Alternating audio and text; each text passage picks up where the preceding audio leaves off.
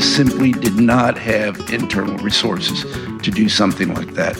And so one other thing that, that I feel is really important about the partnership with Evolve is that they're a local organization that understands the needs of the city. Welcome to Smart Energy Voices, an S E D podcast featuring conversations with leaders of the energy transition, hosted by Smart Energy Decisions founder, John Failla. In each episode of Smart Energy Voices, John digs deep with industry movers and shakers to reveal insights you can learn from in their stories, personalities, and visions for the future. All right, let's dive in.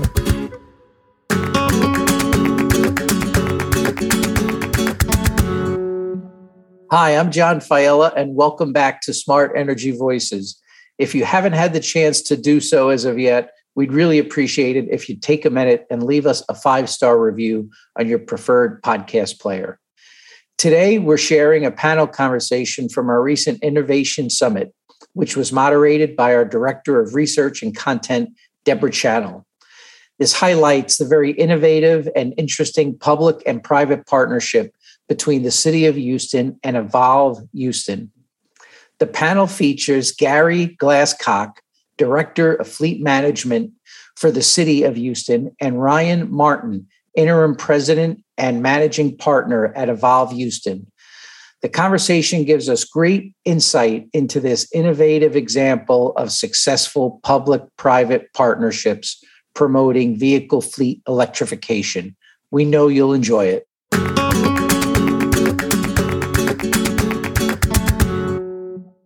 Governments are much more likely to own and operate their own fleets than commercial and industrial, which makes sense. They've got city buses and all of that. So it made a lot of sense. So we wanted to dig in a little bit on what the issues were for cities.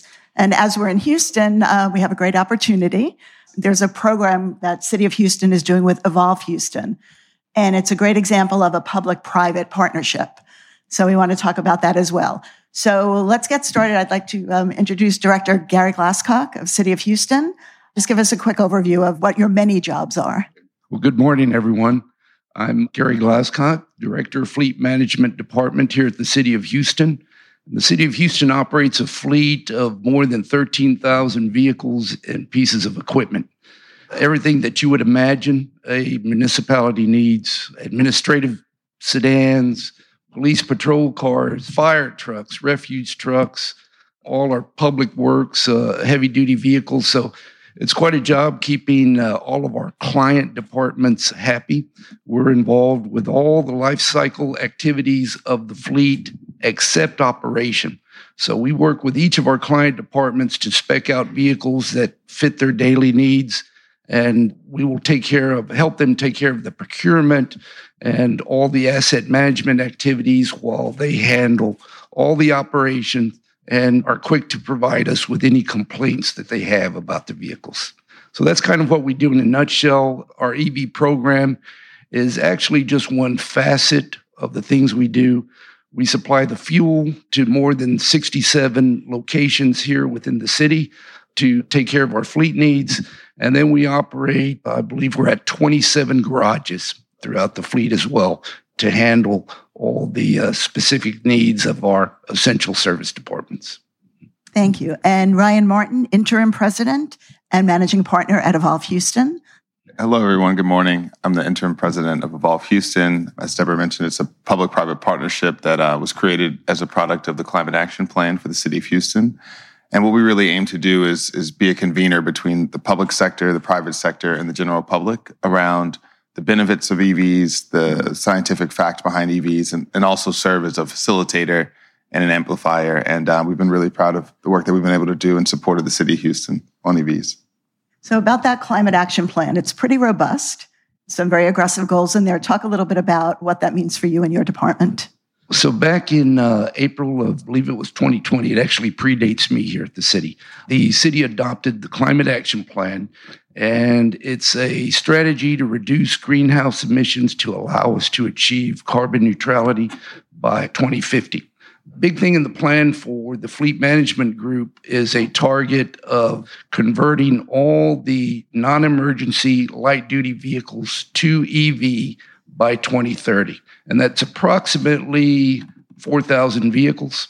And then in addition to that, look for any alternatives that we can implement that will reduce emissions for our emergency and heavy-duty vehicles as well. Let's talk about some of the pain points. You mentioned the number of different departments that you're working with, which I'm thinking is like herding cats to get them all in line with what needs to be done. How is that working out for you? Well, we've managed to make some some strides, but it, it has been quite a chore. As you might imagine, city departments are focused on their particular function and are risk averse when it comes to the equipment they need to provide those functions. So we have to go in and make the case for the E Vs, try to find applications where E Vs can work within their operation, and it, it's not always so easy. So you add to the fact that E Vs, there's a cost premium associated with it compared to conventional vehicles. And again, the department's focus is on providing the max services possible. So they look at it as, well, if we go to E V, we're going to have to cut down on the vehicles that we need to operate our service. So we have to have those conversations and try to make the total cost of operation case to convince them to go E V, to even consider it. A number of situations that we're dealing with. Vehicle availability is something that we have to talk to them about. And then as we were going through this uh, recent fiscal year, we had a uh, recall of the vehicles, the E Vs we currently operate. So that presented some risk as well and some caution on the side of the departments that we had to work through. In short, it's been uh, it's been quite a challenge, but I will say that we've managed to to change some opinions, and we, we've made some inroads. To the point on the uh, survey that we did, I think two of the top three barriers to E V adoption, one was, I guess, range anxiety, but also vehicle anxiety. Is the vehicle that I need for the function that I need going to be available? So that's certainly something that your departments are dealing with. Ryan, let me bring you in on this. One of the solutions that came about was this partnership with E V Houston to try to get the program up and running. So um, tell me how it started, how your work with the city started. And as Director Glasscock very correctly said, I mean, it, there's so many complexities and, and so much consideration. You know, typically, you're looking at fleet vehicles. I mean, that's your fueling, then you have your vehicles. But now, you know, the fueling is electricity. That brings in a whole le- another layer of complexity. Then the market evolutions, the vehicles aren't available. Charging station infrastructure is is kind of still an emerging market. And but at the same time, like the climate needs, the environmental needs are, are very are very immediate. And so essentially, like the City of Houston in their climate action plan determined that because E Vs were this complex, a public-private partnership would be very beneficial to the region to support, you know, this environmental policy goal. And so the public and private sector responded. There was a passionate team of people who wanted to take on that charge, and the, the market responded. So I think it was uh, City of Houston, joined by academia from University of Houston, retail energy providers from N R G Energy, energy companies like Shell, and then the transmission line utility for the region, Centerpoint, all came together and said, you know, we want to collectively tackle this problem in support of the city's climate action plan. And and as a product of that, Evolve Houston was born as a as a public-private partnership, public charity focused on advancing clean air and, and climate change initiatives through the means of electrified transportation. That's led to our collaborations with the city and our kind of education of the consumer market and a lot of other things as well, including the fleet studies and stuff. Let's talk about that fleet study. Tell me what that involved. How did that come about? So Evolve Houston, you know, we, we started a fleet study program under the premise that given the layer of complexities, given the dynamic factors involving, you know, city departments or, or corporate departments of, of fleets, we could really support the market in the Houston region by by funding a fleet study program that would that would really be a conversation starter. You know, as Director Glasscock mentioned, there's a lot of complexities that that go into the discussion and considerations across departments, and we thought a baseline starting place would be just to study the vehicles and the light-duty vehicles and, and, and kind of take it from there, or, or let, you know, organizations take it from there. And so the City of Houston, we studied, I think, about five thousand three hundred seventy-five or so um, light-duty vehicles. So the study, the study that we do involves a three-year kind of look forward on vehicles that are available and internet-connected charging station infrastructure that's going to be available. And set. So that's kind of the, the market set. And then we look at the specific fleets and look at the vehicle identifiers, the specific needs of the fleet, the cost of the fleet, both on the fueling side and the vehicle acquisition and kind of amortization side, and, and basically arrive at two conclusions. Of a light-duty fleet set, how many vehicles are, are technically available to, to be converted to electric vehicles? And I think in Houston, it was around like four thousand or so of the fifty-three hundred. And then considering, more importantly, considering total cost of ownership, how many of the electric vehicles are economically feasible, meaning that given the total cost of ownership, considering, you know, fuel costs versus electricity costs and the, whole, the vehicle, obviously sticker price and financing cost, how many of those are at the same or lower cost than the internal combustible engine equivalents? And so we found that to be about twenty-five percent in Houston, roughly over one thousand vehicles that, based off of the vehicles and charging station infrastructure available today, this is how the government could could really capture those benefits. And I think resulted in about six point nine million in pro forma economic savings and about thirteen thousand five hundred metric tons of C O two emissions reduction. And so then that, that that's a good conversation starter. And then and then there's a hundred mile journey between that and electrification, and and, and that's what we're talking about. But, but you know, it went really it went really well. Evolve Houston works with a, a data science team, E I Q Mobility, that really deeply studies this stuff, and it's one of the market leaders for this type of study. And we're glad to be able to to kind of birth and pioneer that in Houston.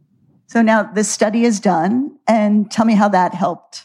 One of the things having that we talked about, having a third party verification of what the issues were and what some of the solutions were, helped you with herding those cats. Absolutely. When we could bring in the uh, think tank that Ryan mentioned to affirm the points we were trying to make, it certainly helped out. And then, as I mentioned earlier, our E V program is just one function of what we do. And so Evolve provided resources that we did not have internally to really take the deep dive and look at our fleet in the detail that we just simply did not have internal resources to do something like that. And so one other thing that, that I feel is really important about the partnership with Evolve is that they're a local organization that understands the needs of the city. One of the big things that we're looking at with our E V program is resilience. This area went through Harvey, the recent winter storm. And so we have to ensure that whatever we do with E Vs, we are able to sustain our essential city services. And Evolve has been a big part of that, understanding what the local needs are. So all of this work led to the purchase of ninety-seven vehicles. So tell us about that. And these were non-emergency vehicles throughout the city's departments. Right. So our city council recently approved the purchase of ninety-seven E Vs. That goes on top of our forty existing E Vs. What we're looking to accomplish with this is set up pilot programs in our bigger departments. And what we want to do is collect data on the operation of these uh, pilot vehicles and then use that data to make a plan going forward on how to best and most efficiently and effectively implement a much wider scale E V program. These pilot programs are also going to go a long way in helping to ease the fears within the departments. They'll be able to see firsthand how these vehicles can be operated in their specific applications. We feel pretty confident that's going to help us get more motivation from within the departments behind our program. And just to give them an idea, I studied the press release of this, and the departments ranged from police, fire, sanitation. I think there were listed about twenty different departments that were going to benefit from these. Yeah, vehicles. Absolutely. And and the key was what we called the big three. We wanted to get the police department, fire department, and our solid waste departments on board, because we felt strongly that if we can make E Vs work in those particular departments, we can make them work in all the others, such as our library department and some of our other administrative departments and functions. The police and, and fire is a pretty tough group to sell, but I will say that they have been cooperative and are willing to implement these programs, and we feel strongly that they're going to work out well. Thank you. So going back to this public-private partnership, I want to talk a little bit about Evolve Houston's role.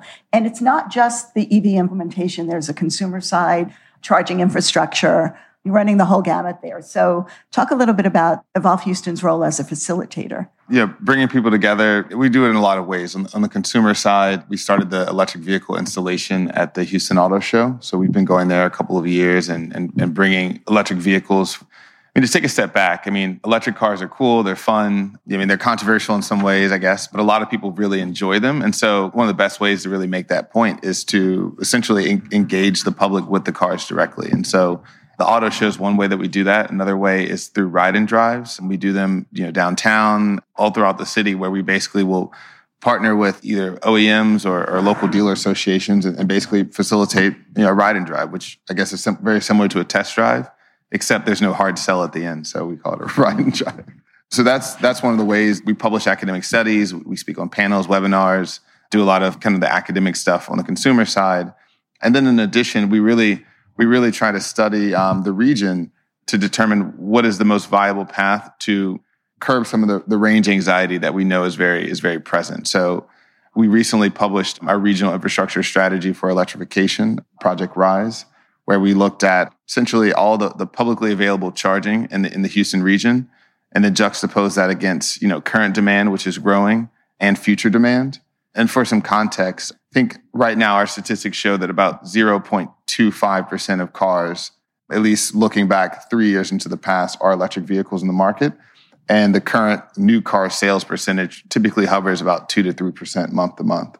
So zero point two five aggregate, two to three percent annually. And our goal is fifty percent new vehicle sales to be electric by twenty thirty, which means that, you know, there's a lot of excitement in the market. There's a lot of momentum. There's a lot of all the new vehicles coming out and, and stuff that you hear about, the Silverados, the F one fifty Lightning.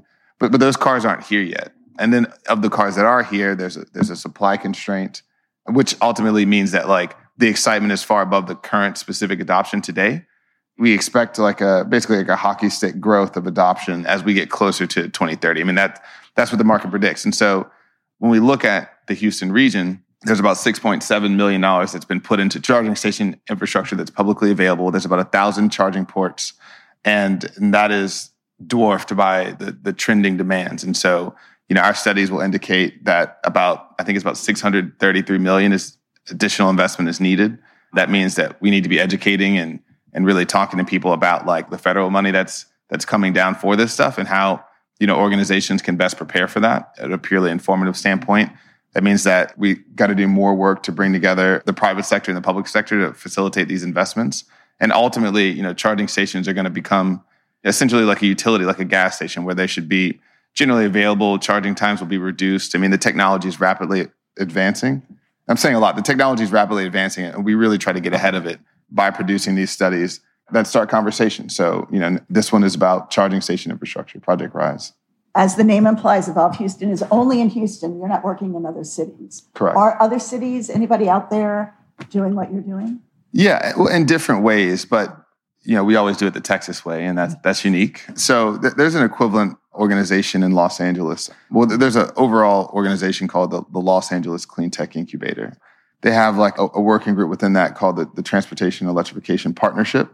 And so it's a similar model, but if you look in, in states like California, you know, you have state mandates, you have a lot of state funding, you, you have a lot of kind of top-down, you know, furtherance of the market that, I'm not saying it's neither good nor bad, it's just very different than than Texas. And so in Texas, it's more grassroots from a market perspective. So there's like the economic case or the feasibility case or the fact that E Vs will bring, you know, a lot of new jobs and new technologies and new economic development to the region. And that's that's more of a relevant conversation that drives it from the partnership aspect of business and government and public and consumers, as opposed to kind of the top-down sentiment. And so they're similar organizations, but I think given how kind of in-depth the subject matter is to to a lot of aspects of life, you really have to take a local approach.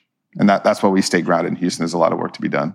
Gary, I want to go back to you a little bit about your some of your past experience, Houston Metro, Via Metro in San Antonio. And you were really behind some of the early adoption of E V buses. And the note I have here, it says, not your first rodeo. I got a chance to use that in Texas. Yay. No, no, it's not. Uh, I've been with the city about a year now. Prior to that, I'm actually from San Antonio and spent almost thirty-six years working at the uh, transit agency there in San Antonio.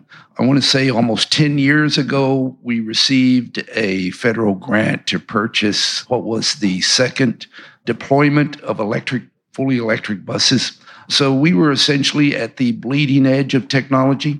And one of the things that's key to point out is this delivery of buses was capable of doing on a, on a good day, thirty miles between charges.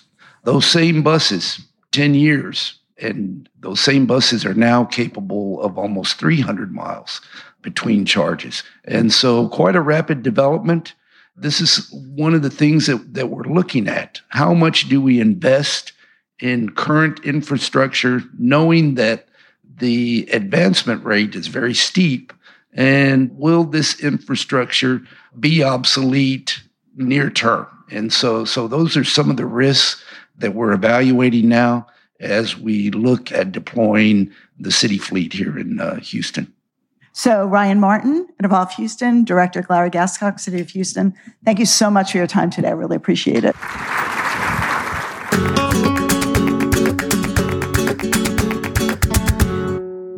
Deborah, Gary, and Ryan, thanks for providing a great conversation on this important topic of vehicle fleet electrification. I'd also like to thank you, our community of listeners, for tuning into the podcast and being a part of the Smart Energy Decisions community. If you've enjoyed the episode, subscribe to the podcast on iTunes and tell your colleagues and peers about it. To learn more about how you can become a part of the next Smart Energy Decisions event, just click on the link in the show notes for details.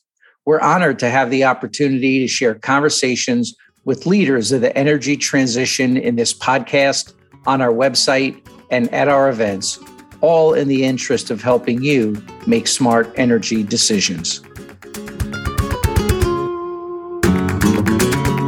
Thanks for listening to Smart Energy Voices, an S E D podcast. Digest the insights from today's episode and take action on the ideas that have inspired you. Join us every Friday for conversations with smart energy leaders. We also invite you to check out another S E D podcast, Beyond the Meter. Each episode of Beyond the Meter features innovative energy projects and initiatives by large electric power users. To keep up to date with trends and happenings in the energy transition, visit smart energy decisions dot com to register for our daily newsletter and become part of the Smart Energy Decisions community.